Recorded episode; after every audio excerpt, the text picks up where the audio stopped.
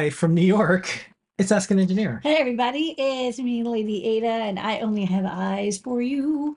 Uh, it's me, Miss Lady Ada, the engineer, with me, Mr. Lady Ada on camera control, and Baby Ada in the background. We've got an exciting show for you tonight, all sorts of new products and videos that is not out yet, coming soon, uh, and updates for Circuit Python, and more and more and more. So let's pick it, let's tell them the codes, and let's get right onto it. On tonight's show, the code is ESP Friends. This is not, um, you know, for psychic powers. It's actually for the E ESP32S3. I'm gonna just break with the format a little bit. Um, we have just a few in the store right now. That's right. This is our new product of the week. There'll be more tomorrow. There's gonna be more tomorrow.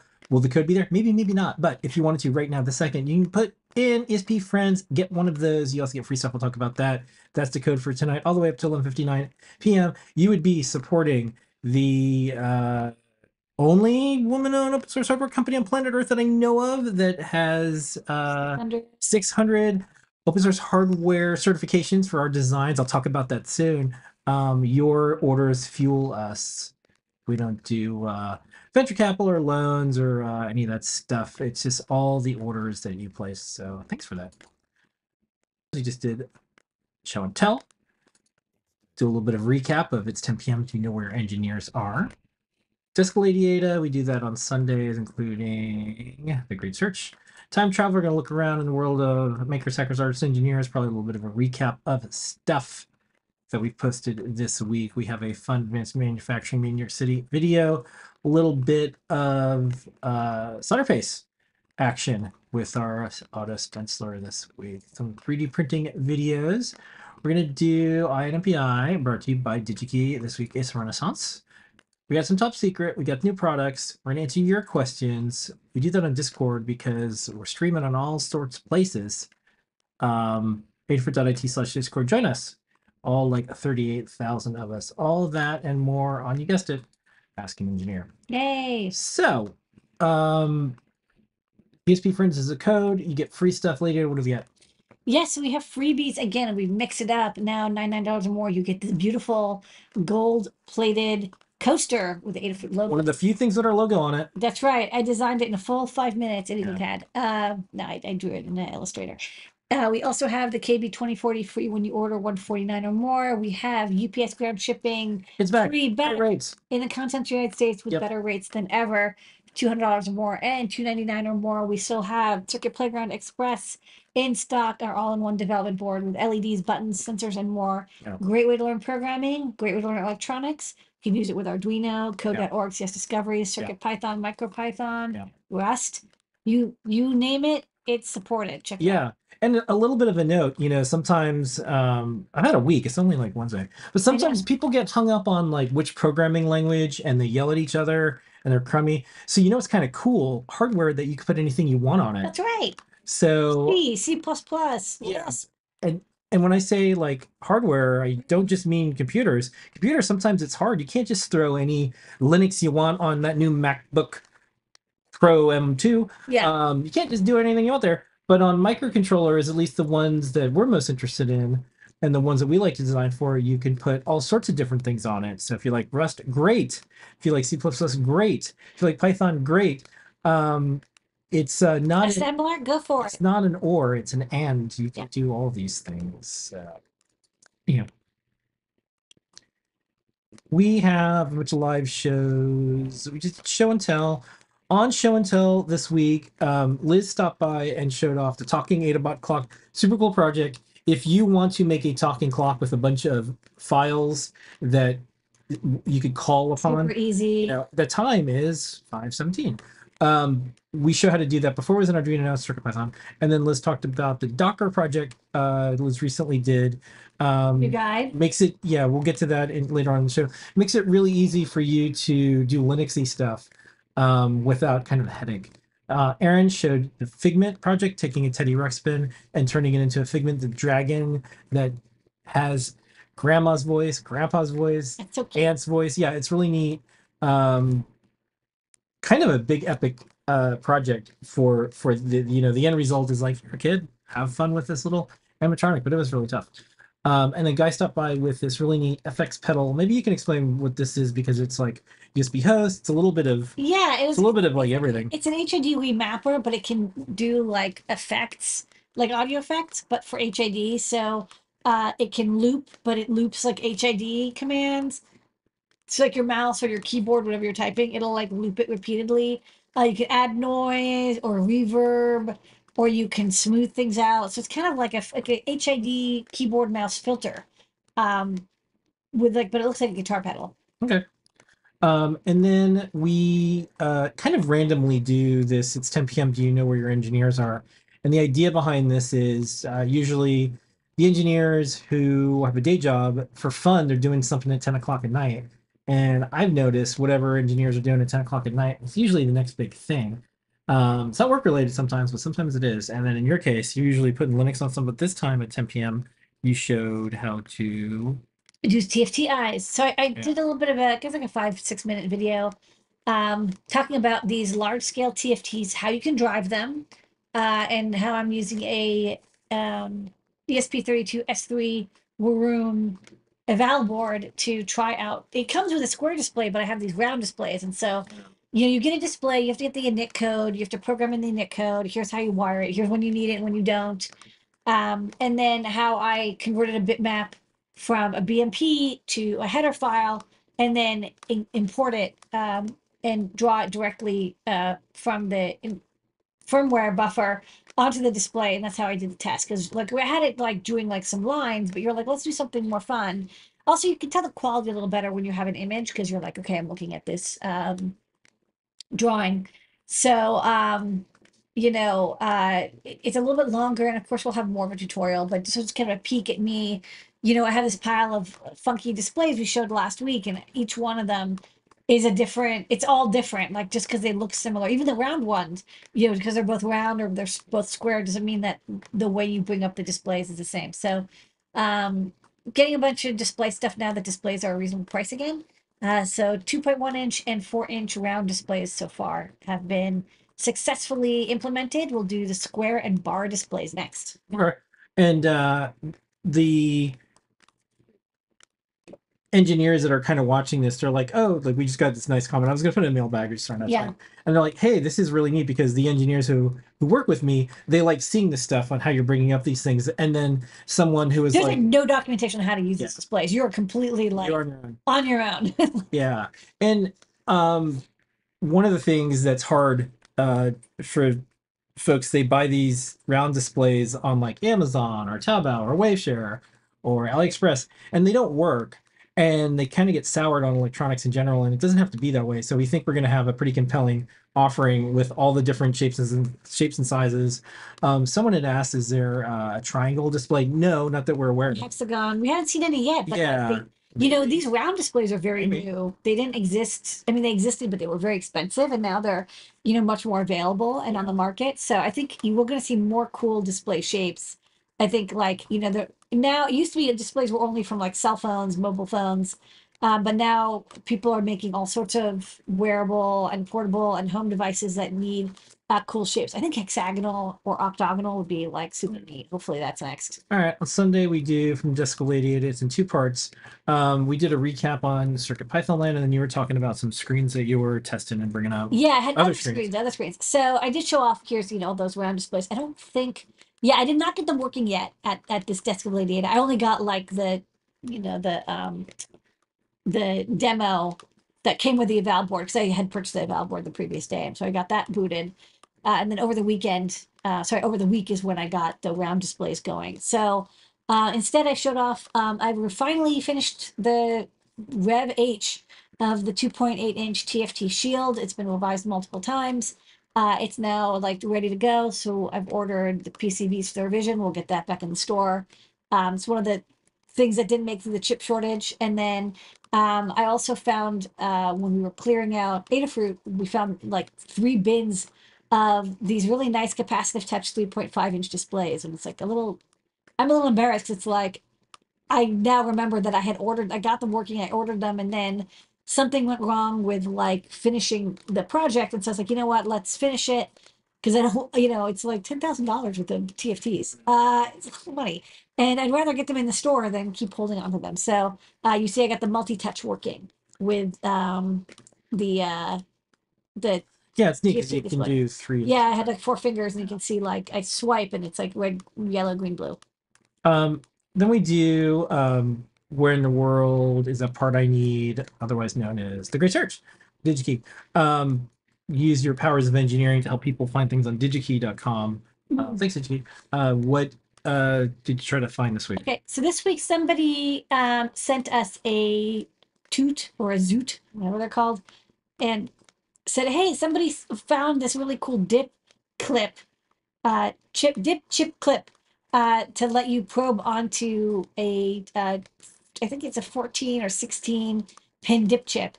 And they're like, "Hey, you know, also SOIC chips. People are always like, I want to clip onto them without desoldering them."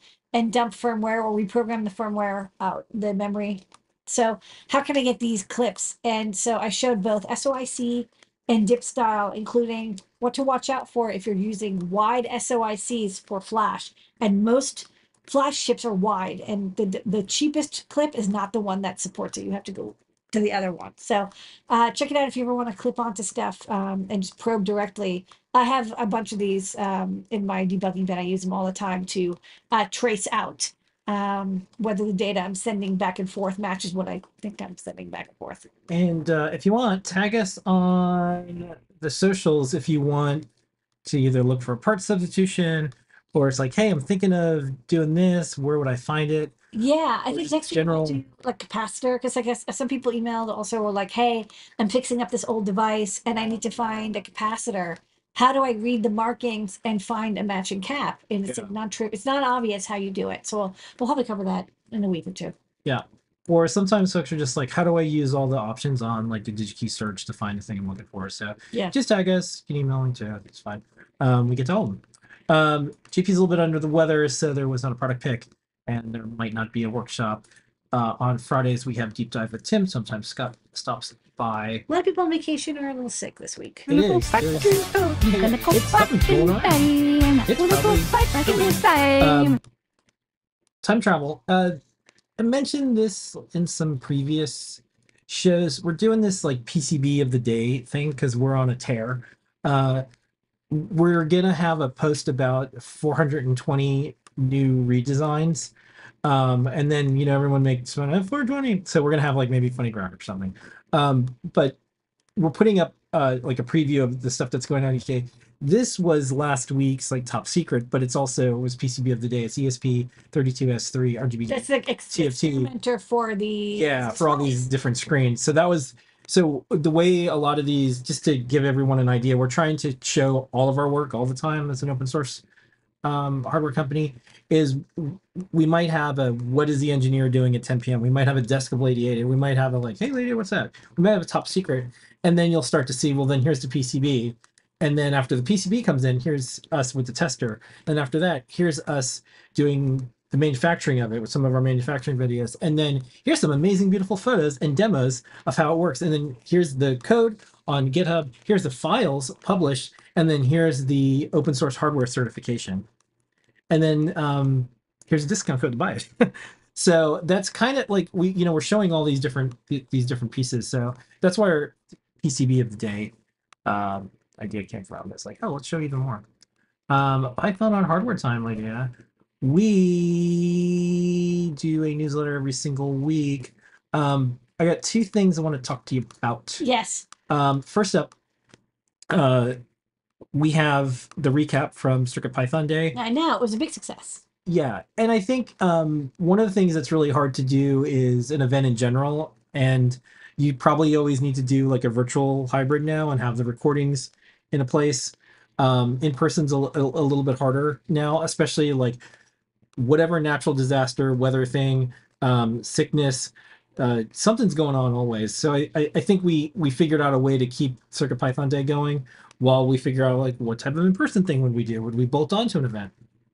So check out all of the videos that we have um, from our shows that we did, 3D Hangouts, Peeps and Boops, Game Jam, um, excuse me, the PyPortal message project, um, sorry, Python Day chat, and um, you can also watch some of the stuff with Scott, some of the really uh, deep innards of CircuitPython. We do have an 823 release. Um, it's a you know dot update. So uh, if you're really interested in things, there's RGB matrix timing on the SAM X5X SMVs.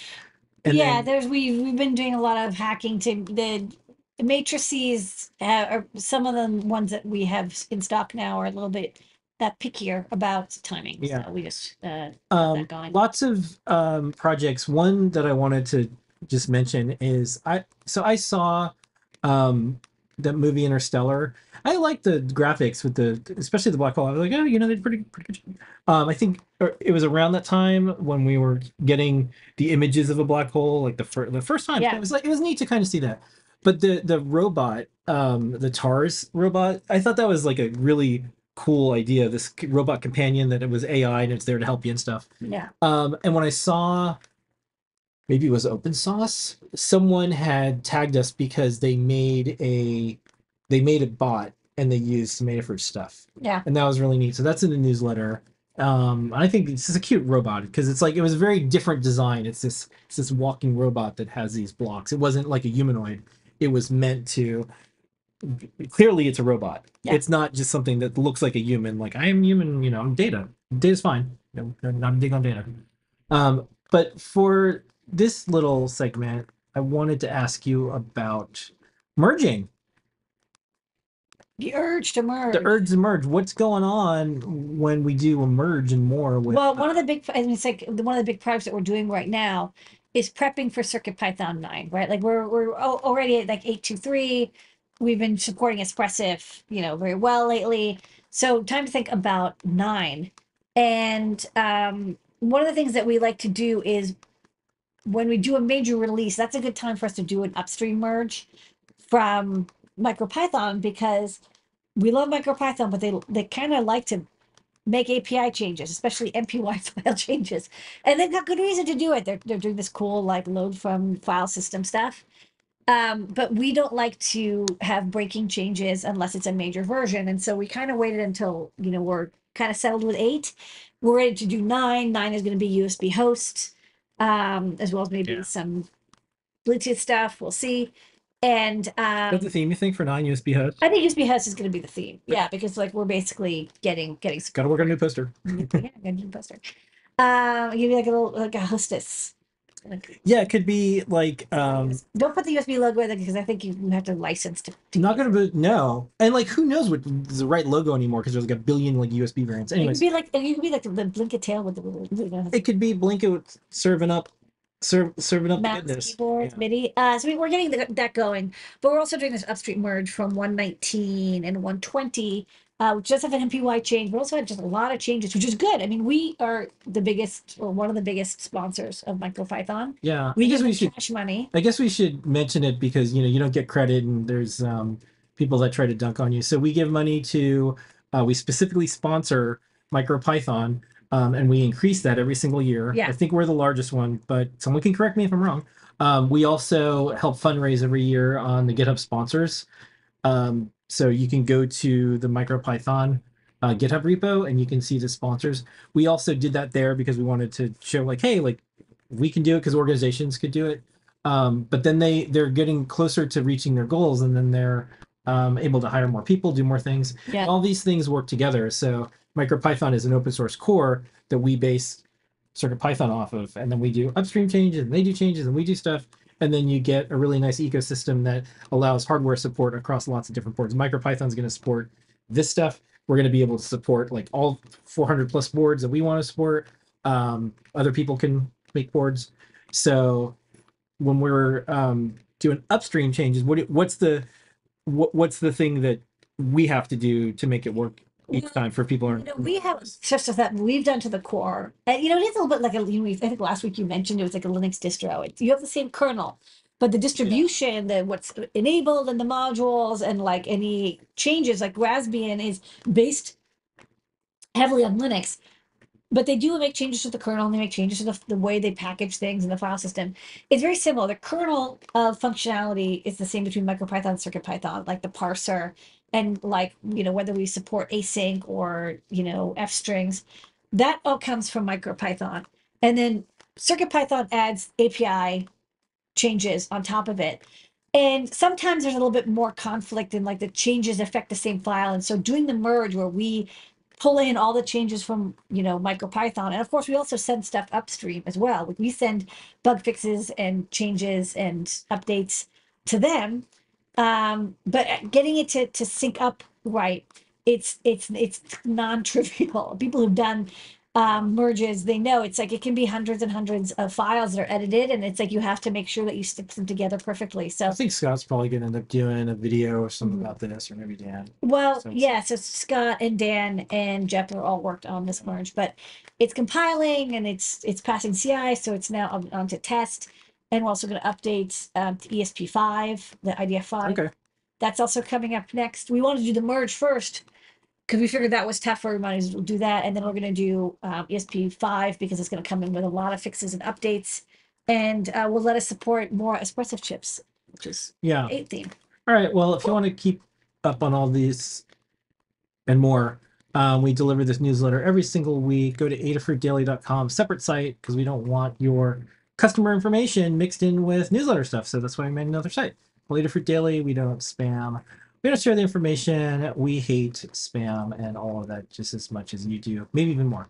Um, all right, Lady we're an open source hardware company. How would you know that? Yeah, yeah, I know. How do we know that? Um, so yay, we are up to 600 Oshwa certified designs and more. Which is Um, interesting because it had 420 redesigns and 600 total designs. Yeah, So I know how many more redesigns have So- so, to 180 more. Oshwa has certification. Um, it uses open source hardware definition. You got to post your file somewhere. You have to have a code under open source license. You can't have an NDA for stuff. You can't have closed source. You can't say I'll release it later. It should be published somewhere. Kind of essentially it. And uh, at the time of um, this broadcast, uh, we were up to 600, and we are currently the number one certified organization. Um, we were the first to get to 500, and now we're the first to get to 600. If you look at the number of projects, 600, yay! Um, the total number of designs up certified are 2,000. That's exactly one quarter. yeah, 24.9% is Adafruit. Um, so what I thought I would do is see because I got a little ping while we were here. So this is Adafruit. This is 600. I'm gonna hit refresh and see if anything's changed. No. So it's still 600. Okay, but It's gonna go back to but me, yeah. So uh, it didn't go down. it didn't go down. No, I got a ping that another thing got um certified, so it was gonna Maybe be you like have to shift refresh. 601. I don't know. Do you want to like Um, fast and then? Uh, but, but it- yeah, that that's cute. I thought I was gonna get a little more. Anyways, we'll see if how soon we get to um uh the next tier. Uh now here's the uh Six six six. You want to yeah. Ooh, I wonder what we'll make a little uh senpai? little red- me. little red board. Um so um I guess one thing I'll say in the mini rant section is um you know um it would be great for uh Oshwa to um mention one day that we're have um, open source hardware that we certify. Um, I think there's a little bit of uh, conflict of interest on how Oshwa works, um, and there's other companies that get in the spotlight. I think it's kind of cool that the number one company is a uh, certified woman-owned minority business, Lady Ada Adafruit, and uh, that's kind of cool. Um, but uh, yeah, so on the other hand, it's kind of cool to be completely ignored by the organization that you have the most certifications. So, anyways, yeah, that's kind of cool. Like, you know, But here's the good news. notice me, senpai. That's a there good. are there are 75% more open hardware designs from other people. Yeah, It's not Yeah. just us. I, my thing is like if you're I especially don't know. We used to be 50% of the certifications. Now we're not. yeah i my thing is like if you're an organization you are what you celebrate and if you've decided to ignore 25% of the the the designs because of like weird personal reasons or something, um, you're not really serving the community. Um, that's my opinion. So, anyways, that's my thing. Okay. Um, also, to prove we're an open source hardware company, Lady Ada, we have a bunch of guides. Yes. So Some great guides this the guides this week on the big board? So the three big guides as we've got uh the Erin Teddy Ruxpin rebuild. Uh she reprogrammed a modern Teddy Ruxpin with custom audio files um and the mouth movements that match and she did a tutorial on it and you can follow along. A bunch of people emailed us and said, Hey, you know, when you posted the video of uh your um uh Shawshank Redemption bear. uh people are like, I want to do that, I guess. Uh so uh, more I family don't friendly. anyone, I don't know if anyone wanted more family the Shawshank. Re- And it's- Redemption. It's in a cool figment outfit, and uh, and then um, Morgan Freeman as a teddy bear is like been thinking about that for years. It's a good. you can grab it. It's right down there. Um, and then Liz did a guide on using Docker uh, to compile um, uClinux for the E ESP32S3. It's a no MMU version of the Linux kernel with BusyBox. It's build root. It's really minimal. I mean, like it fits in eight megabytes or 16 megabytes of flash and eight megabytes of PSRAM.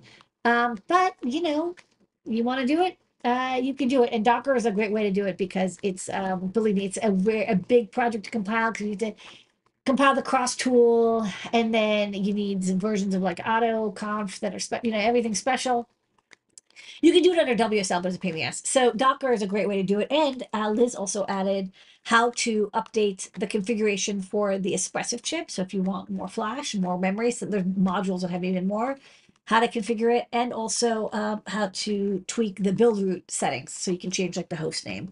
Um, we're not going to do much more with this because I feel like, you know, for 30 bucks, you can just get a Raspberry Pi. Um, but this should get people started because I think just getting the build going is, is some of the tougher part. And then Noe and Pedro did this very cool project where they uh, picked up, uh, like Ahsoka is actually like on Disney Plus, like tonight or something. They've released them. Um, she's got the character has these cool dual wielded light saber blade things. I don't know like what the particular type is called. Um, but her lightsabers are white, and um, there's a toy that you can get off the shelf. But it's not as good as if you build it yourself. Like the sound effects aren't as good, as the speaker maybe not as loud, and the LEDs are definitely not as bright as NeoPixels, like dual strip NeoPixels with a cool light effect. And so this is a kind of a rebuild where it shows like, hey, you can use the body of the toy, put in a prop maker feather, and you can like totally customize it and uh, take advantage of the injection molding um, but with much better quality electronics on the inside.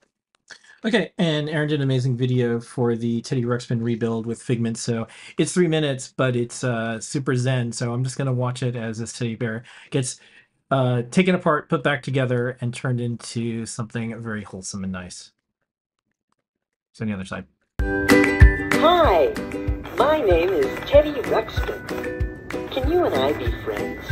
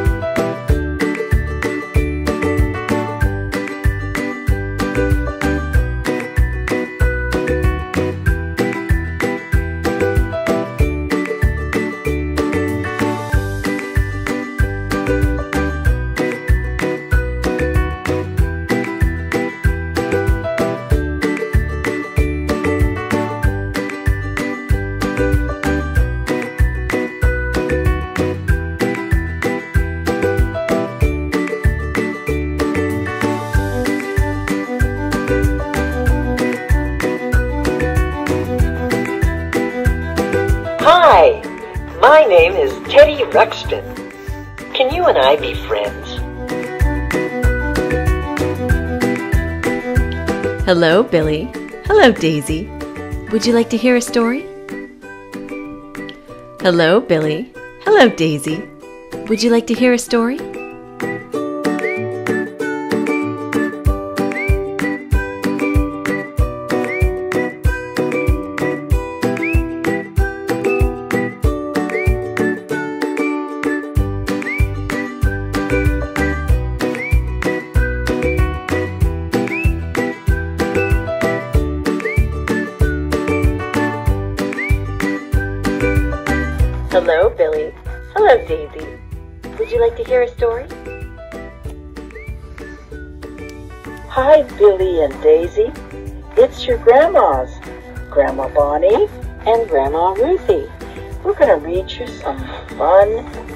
Stories. Here we go. Twinkle, twinkle, little star, how I wonder what you are. Up above the world so high, like a diamond in the sky. Twinkle, twinkle, little star, how I wonder what you are.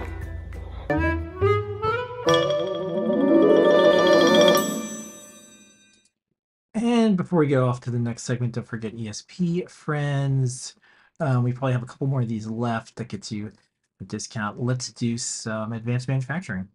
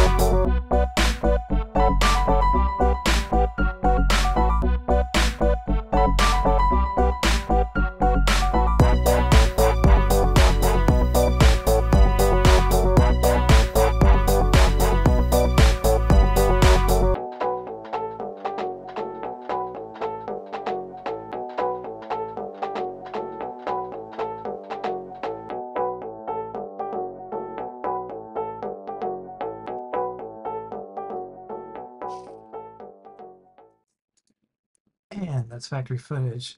Okay, guess what? Um, What? we're just gonna roll right into 3D printing. We have uh, the video you alluded to with the new Star Wars series and a speed up. Take it away, Noe and Pedro and um Ahsoka and Younglings. and younglings. Yeah. You can turn your toy lightsaber into a high quality build with Ada RP2040 Prop Maker Feather and CircuitPython. This toy lightsaber features a detachable blade that we were able to upgrade with a strip of NeoPixels. We gutted the toy's electronics and added the RP2040 Prop Maker Feather. We really like the injection molded parts, so there's no 3D printing in this project. The original blade only has around 20 LEDs, so we swapped them out for a strip of NeoPixels for getting better animations that can be set to any color. The stock blade has white LEDs that show noticeable dark spots when compared to our NeoPixel blade. The CircuitPython code has customizable settings for colors and you can adjust the sensitivity of the swings so you can make it match your preference. You can also swap out the audio files to make it super custom. To learn how to upgrade your toy lightsaber, go to learn.adafruit.com. get the parts to build this project, links are in the description. Start by removing the pommel, then remove the screw from the battery cover. The two halves are held together with just a few screws, so it's easy to take apart. Carefully unplug the connectors from the main board and desolder the wires from the various components. You can splice wires to extend the cable from the pogo pin connector. Attach a 2-pin JST cable to the terminals on the battery holder so we can plug it into the feather. The wires from the button can be attached to the prop maker's screw block terminals. You'll need to cut the trace on the back of the feather to disable LiPo charging so we can safely use alkaline batteries. Add another JST cable for the power switch and insulate the exposed pins with some Kapton tape to avoid shorting. Then we can plug everything together and close it back up. Take apart the blade by removing the screws from the pogo pin connector, then remove the plastic pin from the tube. Carefully slide out the diffuser and take out the LED PCB while keeping the cover and diffuser inside the tube. Now we can solder the wires from the pogo pin connector to our strip of NeoPixels. Then we can fit it into the diffuser sleeve and slide it back into the tube. Place the covers of the pogo pin connector back onto the blade and secure it using the screws. We think this makes our toy lightsaber so much better and really like how we were able to use most of the electronics. We hope this inspires you to upgrade your toy props with CircuitPython and the RP2040 Prop Maker Feather.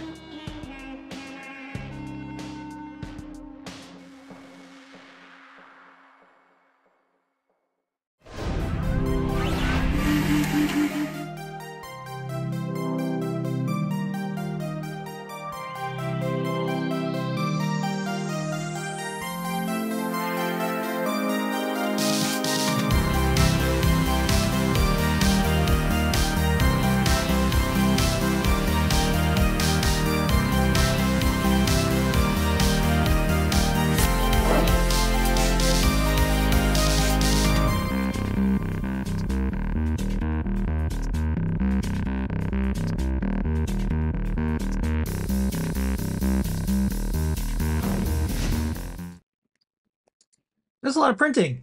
Um, and we also were like, oh no, did I mess up the, the item? the yeah. music? Yeah, so that's uh, we have we have an extended version of uh, Lineup Piano music. So speaking of, let's just roll right in.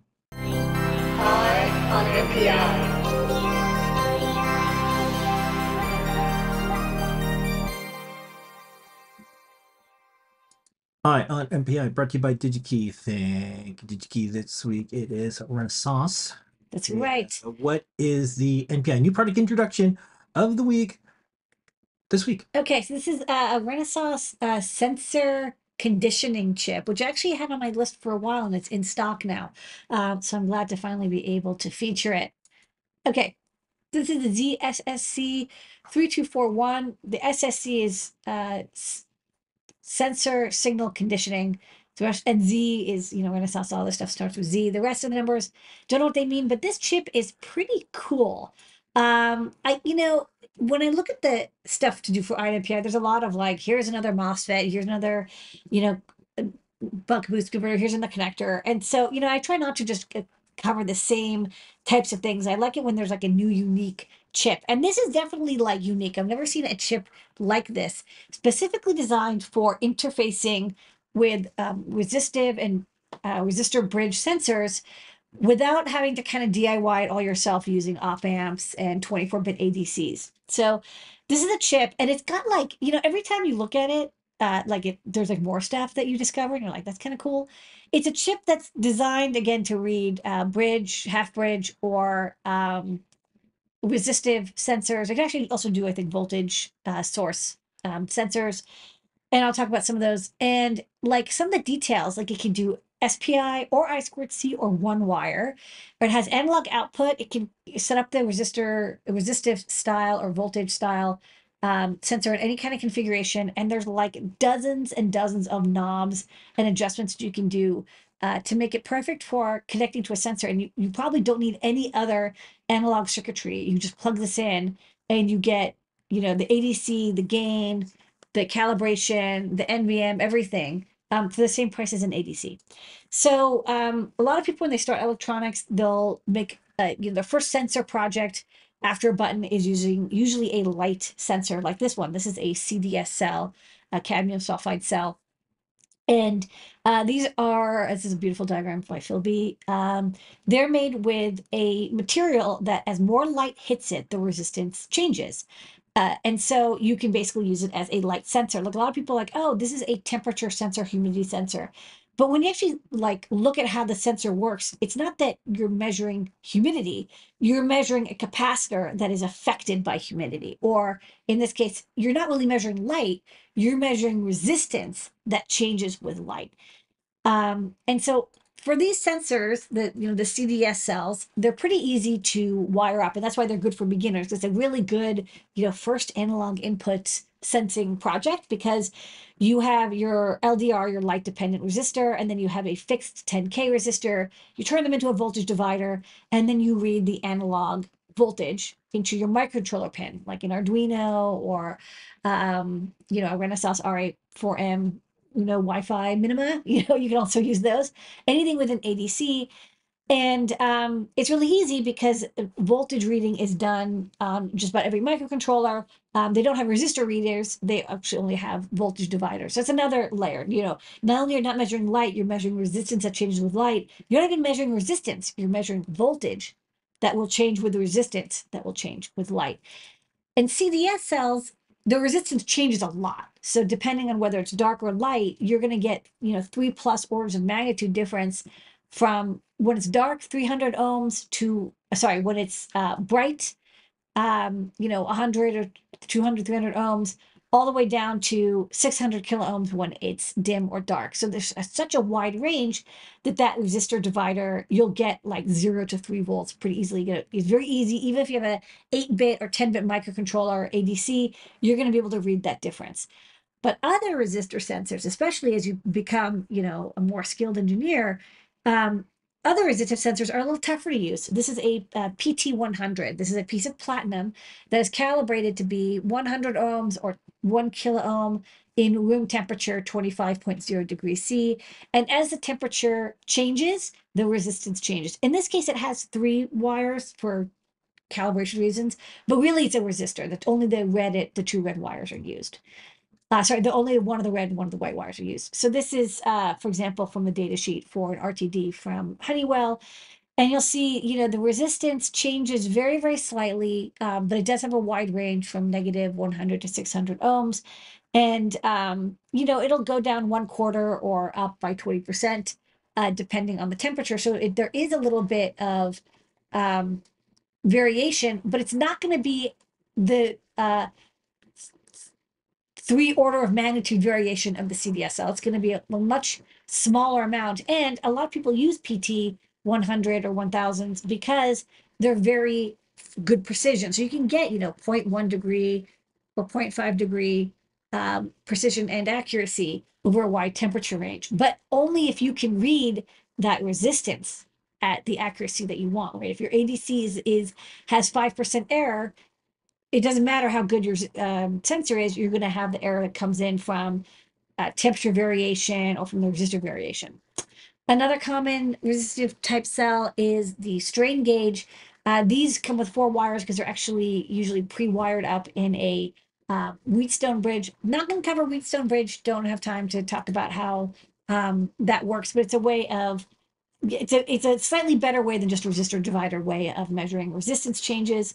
This is made by um, microprinting a conductive material that as um, it gets bent or you know twisted or torqued or whatever, the resistance changes, and it really is a very very small amount. Like if you thought the PT 100 was a small variation, this is even less. Like to read a strain gauge, you really need a 24 bit ADC.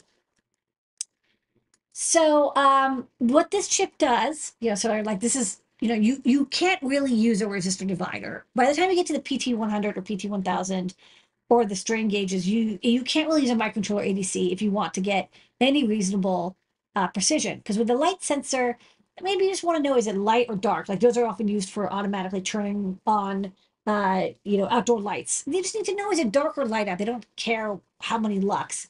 But with temperature and weight, you often need to have very good accuracy. If you're using that temperature sensor in a chemical um, reaction container, you need to have it be calibrated and perfectly kept at the temperature for as long as you need for the chemical reaction to occur. For the load cell, if you're going to the store and you're buying a pound of meat or veggies, you don't want to be charged more and you don't want to get less. It has to be, you know, within 1% or 0.1% um, accuracy and precision. You want you want really good quality output. So you, you know what you can often do is you know maybe you have a better quality resistor maybe you have some code that does some calibration maybe use an op amp but it can get you know very complicated. You end up with a lot of potentiometers that you're tweaking to try to optimize the um, output to get it to be the same because each strain gauge has slight variations too. Pt 100 are usually pre-calibrated for you but still sometimes there's a little bit of offset to your sensor. This chip the uh, SCC 34. Wow, boy, I forgot the last few digits. The ZSSC, what it does is everything you need. It's got the PGA, the programmable gain stage. It's got 24 to 12 to 24 bit ADC, and um, it's got a math section that can do offset calculations for you, and we'll go through it. Um, and then the output again can they can output in three different ways. You can get the output as SPI, I squared C data, or analog output, which I think is very interesting. So you can get the value in, perform all these mathematical calculations on it, and then you pipe the, the voltage that you want scaled um, to the A out pin. Okay, so here are some application examples. You know, they show it with, um, you know, a, a bridge, uh, a Wheatstone bridge setup. They show, you know, uh, again, a PT100 or PT1000 is very popular or a, uh PTC resistor divider, or um, you've got a uh, uh, strain gauge. They have one wire output, which I think is kind of fascinating. That's very rare to see something that is programmable with one wire, but it does let you use it in um, setups. You've got like some Dallas 18B20s. You want to have some other kind of sensor with only one wire output. Um, you can set it up with this. You do have to pre-configure it um, but at least then you can you can read the data back out although one wire is a little slow. Um, there's like i said bazillion knobs. There is uh, for example adc you can go all the way up to 24 bit adc if you need that precision but it's going to be much slower. Uh, you're only going to get you know it looks like it takes uh, 4.7 milliseconds per conversion whereas 12 bit you're going to get it be like 40 times faster. So you know you you have a trade-off of ADC resolution and speed. There's also internally a programmable gain stage, very handy, um, you know, especially for those strain gauges where the changes in resistance are so, so small. You might want to have multiple, both the 1.8 second gain stage and the 300 times um, first stage. But when you're dealing with something like a um, light resistor or a temperature, uh, a positive temperature coefficient resistor, maybe you don't need as much gain. You don't want to uh, blow out your um, analog uh, digital input, but this saves you all that op amp configuration. Um, there's also how you you can configure it. You saw in the application diagram. You can set up as a resistor divider, and it will. You can have it, you know, set up with what resistor you want. It'll handle the internal resistor for you, or you can set up as a bridge. There's also interrupt outputs. Um, you can tell it, hey, you know, I want IRQ based on this threshold change above or below. And they've got examples for all of that. And then uh, I think I don't have it here, but you can have it in continuous. You can set it for continuous um, readings, or you can do one shots. So if you want continuous, that's when you would have like the analog output, or you know, you just whenever the data is ready, you read it from I squared C or SPI. There's also non-volatile memory built in, so this would be great for where you put your uh, calibration settings. So, you know, each sensor does have slight change. You know, what when you get a sensor that, oh, this humidity sensor has, you know, 1% or 2% humidity, why, how, how can they get that when most humidity sensors are 3 to 5%? Uh, it's just because they're calibrated. It's not like they build them any better. The, the sensor itself, um, the way the sensor is built may natively have some uh, inaccuracies, but you can calibrate them um, and non-volatile memory is where you store that store that calibration. So you you know you calibrate it in the factory, you send it out to the user, and each one's going to have slightly different settings in here for uh, voltage offsets, for temperature coefficients. Like there's all these settings that you can use the non-volatile memory for.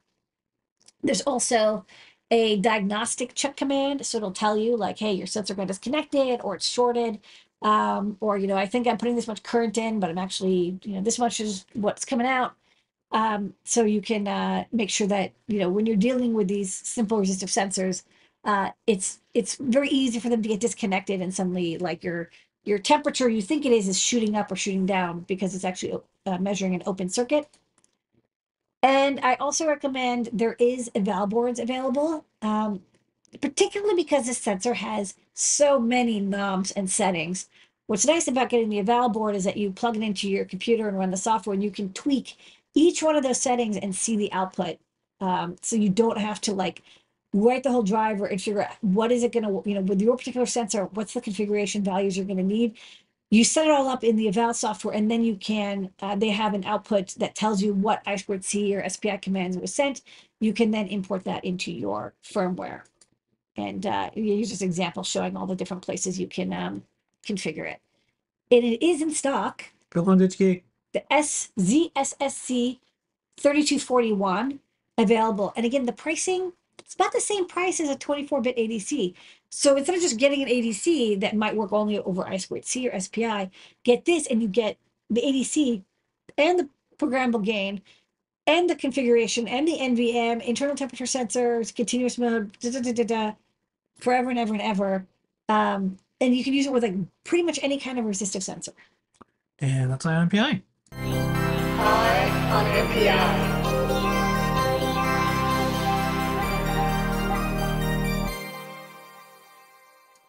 Okay. Um, we're gonna do your new products. We have one, and it's but it's a real good yeah, it's a really good one. So here we go. new, new, new, new, new, new, new, new, new, new, new, new, new, new, new, new. Okay, the start of show tonight, besides you, lady, our, our community, our customers, the entire Adafruit team who makes this go is.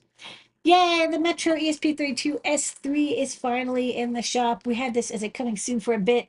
Thanks to everybody who signed up. We will notify you if you signed up. I wanted to make sure that we had some for people watching the show live.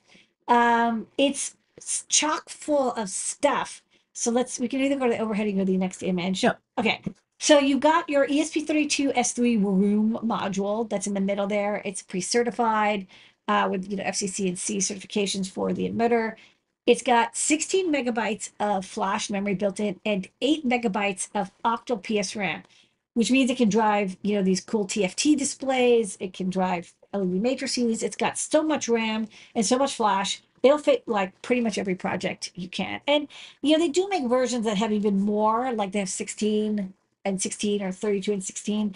But I wanted to strike a balance. I thought this was a good amount. Like you can definitely drive TFT displays, but you also aren't you know paying as much as the you know the higher prices of the modules. I think this is a, a, a very roomy module. It's got USB C, so if that's power and programming and debugging. There's also the debug port. So if you want to connect an external USB to serial converter for debugging on the hardware you are, that's available. I also put out the JTAG connector. Um, I'll be honest, I've never really used the JTAG connector on the E ESP32 S3, but they do have support for uh, step debugging with OpenOCD. You can check out their tutorials on doing that. And the connector is there ready to go. Um, you've got the boot button and the reset button, so you can put it to bootloader mode and reset it. Um, you have the Arduino compatible pinout, and I did my best to make the pin number match the native GPIO of the ESP while also matching um, the Arduino numbering. Only thing that didn't make it is zero and one are actually 40 and 41, the, the RX and TX, because pin zero is actually not uh, available. It's used for the bootloader. So I figured, you know, I'll just name them RX and TX. And then next to the RX and TX is also a battery uh, charging and monitoring circuit. So you want to plug in a LiPo battery, you know, you can get, especially if you cut the trace for the NeoPixel, you can get down to about 100, 120 microamps. So it can get fairly low power. Um, the NeoPixel does draw like half a milliamp. So uh, you do have to cut that trace if you um, want to get to the lowest power usage.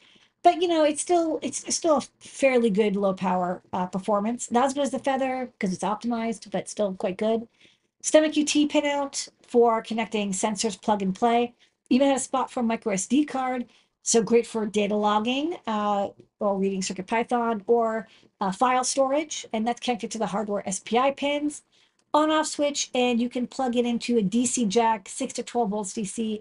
So if you want to power, you know, big motors, um, and you want like one 12 volt power supply, this will have a, a built-in regulator to give you five and three volts, um, while you can still um, uh, use it for uh, powering your motors or your 12 volt LED strip. And uh, fully assembled, and you just can use it with CircuitPython. You can use it with Arduino. It's like super chunky and great for developing with you know basically the latest uh, Espressif chip, very powerful Wi-Fi and Bluetooth Low Energy capable Arduino, CircuitPython, MicroPython. Everyone loves this chip, and that's in Metro format.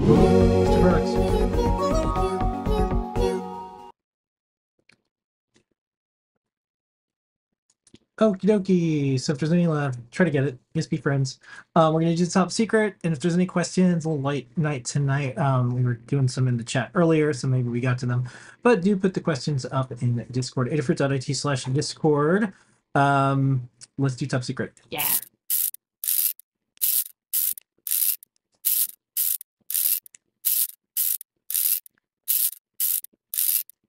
Okay, so for top secret, we're going to show three videos. See you on the other side, and then um, we'll do a couple questions and then get out of here. Related, what is this? Well, usually I'm showing off a tester that has pogo pins, but uh, in this case, I'm going to show how I'm building a tester for this revision of the TFT Touch Shield, which has a micro SD card. I want to test that as a display and as a touch driver, so I have to test all that stuff too, and all these connectors. So in this case, I'm actually going to use a Metro RP2040. Um, we just put these in the shop, and uh, they're very low cost, and um, I don't have to worry about uh, you know, the UF2 bootloader is built in, so they're a lot more reliable. Um, and in this case, it's getting a little code that's looking for an SD card. And when I insert the SD card, it looks for an image called WOOF. And then uh, I can test the touchscreen. And so this is a great way for me to uh, give the test prep folks at Adafruit uh, a quick way to test all the functionality for this shield so we can get into the shop very quickly. So this just needs to get taped down. And you can see the tape on the back. Put it on there. Bam! New product. Early data, what is this? I'm testing out some displays that I found in some bins. I ordered these a long time ago. These are 3.5 inch capacitive touch displays. So I made a breakout board uh, with an EYESPI connector, and you see I made a little mistake, but I fixed it with some blue wire hacks. And then I've got it wired up here to an EYESPI BFF on a QT Py, and uh, just testing out the capacitive touch display. Something interesting about this display is actually it's multi-touch capable. So I can put three fingers down and you can see it detects the three touches and draws them with different colors. Kind of neat. Uh, actually has like five multi-touch, so you can see it's got four or five fingers all can touch at the same time. This chip doesn't actually support gestures. You'd have to do that on the microcontroller. Um, it's an unfortunate side effect, but it otherwise works pretty nicely. So I'm going to wrap up, fix that little mistake, and then we'll get these nice 480 by 320 displays into the shop. Related, was this? This is me testing out a 2.1 inch capacitive touch IPS display that uses RGB TTL. It's a 18-bit color display, uh, 480 by 480. So it's actually like a high resolution display, which means it doesn't use SPI. It uses parallel RGB. And usually that's really hard to do on a microcontroller, but the E ESP32S3 can do it. ESP32 if it's got enough PSRAM. And then this board, this is actually an eval board called the LCD EV. And this originally came with a square display, but um, one fun fact is almost all these 40 pin displays are the same pinout. So I had to update the init code, and the capacitive touch driver is a little bit different too. But uh, I got it working, and uh, we've got an Arduino library, and then CircuitPython is coming up next. So this is looking great, getting those cool displays working one at a time. Okay, live from the Acer sector.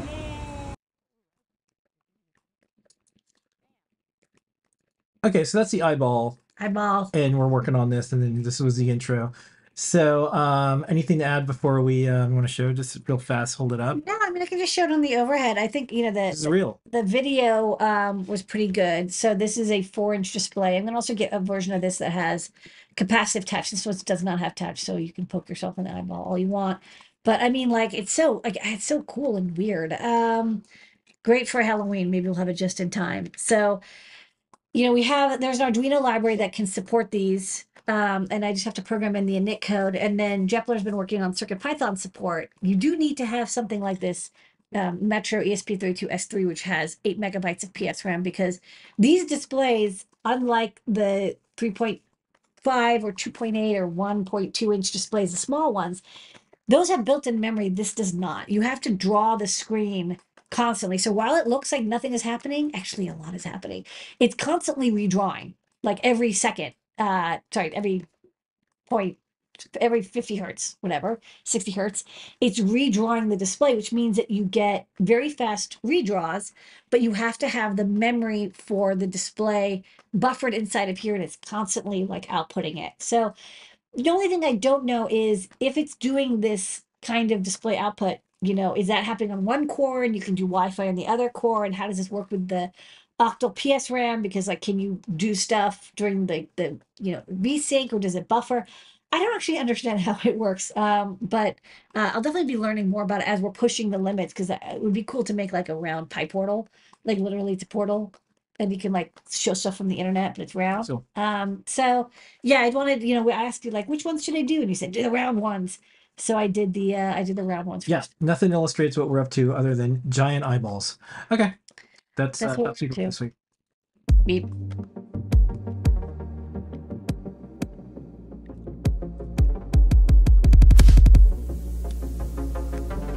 Okay, I see two questions lined up in the chat. If there's another one, we'll get to it. Um, and then uh, we shall bounce. Are you ready? Okay. Um, I'll answer this one. Any updates on the past ESP32 board with the camera? Just curious if it's still a fe- future product. Yeah. yeah, still working on it. Um, oops, gotta put us here. Oh, yeah, sorry. I'm still So working on it. yeah, one of the things working out in the open, it's a little uh, tough sometimes because we'll show something and it seems like it might be released tomorrow, but we have to get parts. There's testing. There's a lot of code. There's a lot of software, but we still want to show you everything. Yeah, like the um what's funny is with the display I showed in that one minute video, like I got those displays in 2014. Like it sucks how Okay. long it's been. I'm wondering how I control these VTST VPV zero levels on RIQ from Arduino. Thinking about some stack Zeners plus analog, mux- like the uh, NJU211 with some Schottky diodes. Analog switches are a good way to handle high voltages. I mean, you can also use um, multiple transistors and you make a little transistor ladder. Uh, that's the other way to do it. Oh, this is a good question. Um, because a lot of people have like dead laptops and they're like, whoa, I wish I could use a screen. Um, you've done a lot of work in displays. Just curious, what would it take to drive a laptop display, even if it's lower resolution? It's possible to do that with a chip like ESP32 it can, it S3? yet. Those are LVDS displays, and so they need um they basically need an LVDS driver, usually RTD 10 uh, 2660, 2662. You can use, but you also need like the cable that goes to the laptop, and they're not always the same. It's kind of like annoying. They're, you know, it's very custom made for each laptop maker. So, you know, the best thing you can do is um like honestly, if you can Google, see if other people have done it, uh, what they use in the configuration. It's, it's not as easy. These displays are not used on, on laptops. They're used in products, not laptops. Yeah. And then um, last up, uh, since those are all the questions, this one is more of a general one. Um, we've written about this a little bit. We've talked about it. This is a question looking for a project problem to solve a PCB design. Where do you look for inspiration? How do you come up with designs? Well, this community is a great one. Yeah. Um, there's often something that someone wants to do, like, I want to connect this to that. I want to have this keyboard work with this retro thing. So there's always people that are looking to do something. The the other thing that I've noticed the way you work is um you have all of these like people in your head and you're you have empathy for these users and these beginners and it's like well what would be the easiest best thing possible that's also low cost and powerful Yeah. open source and so it's almost like imagining yourself in someone else's shoes and like well what would be the best thing for this like when we did Crickit which is a robotics platform or circuit playground express we talked to educators Pad, like I was just like, oh, Yeah. oh, all these macro pads, like there isn't one that just has a little bit of everything and is programmable and like easy to use. Um, but definitely like there's communities online where people chit chat and like you know get inspiration from what other people doing. Look at what other people are doing that's open source. I have 600 designs. Go grab one of them and tweak it. the other thing and this is just like I'll, I'll so that's the nice like inspirational like yay wholesome answer there is another answer too which is sometimes um people do closed source stuff it's predatory. They make you sign NDAs for the software. There's all these things. There maybe they'll they copy a design that was open source and they close source it. So if you're inspired, um, remake their design, make it open source, and make it better. Yeah. Like There's always stuff. reverse engineer stuff. Or there's a product that got discontinued. Um, reverse engineer something that's Yeah. uh, uh that's not approachable by uh makers and make it easy and approachable. Um, we've had to do that before. There's companies that like we have this like blob of software and you can't ever do anything with it and it makes you know touchscreens. We're like okay, yeah. so that's an answer. Okay. Them's are questions for the night. Thank Cool. you so much, everyone. Special thanks to Cara, who's behind the scenes Thanks, girl. and the Adafruit Slack and helping out folks that are contacting us if needed. We will see everybody every week in some way, shape, or form, either show and tell or ask an engineer or shows. Throughout the day, this has been Adafruit Production. Here's a moment of Xena, everybody. Good night. everyone.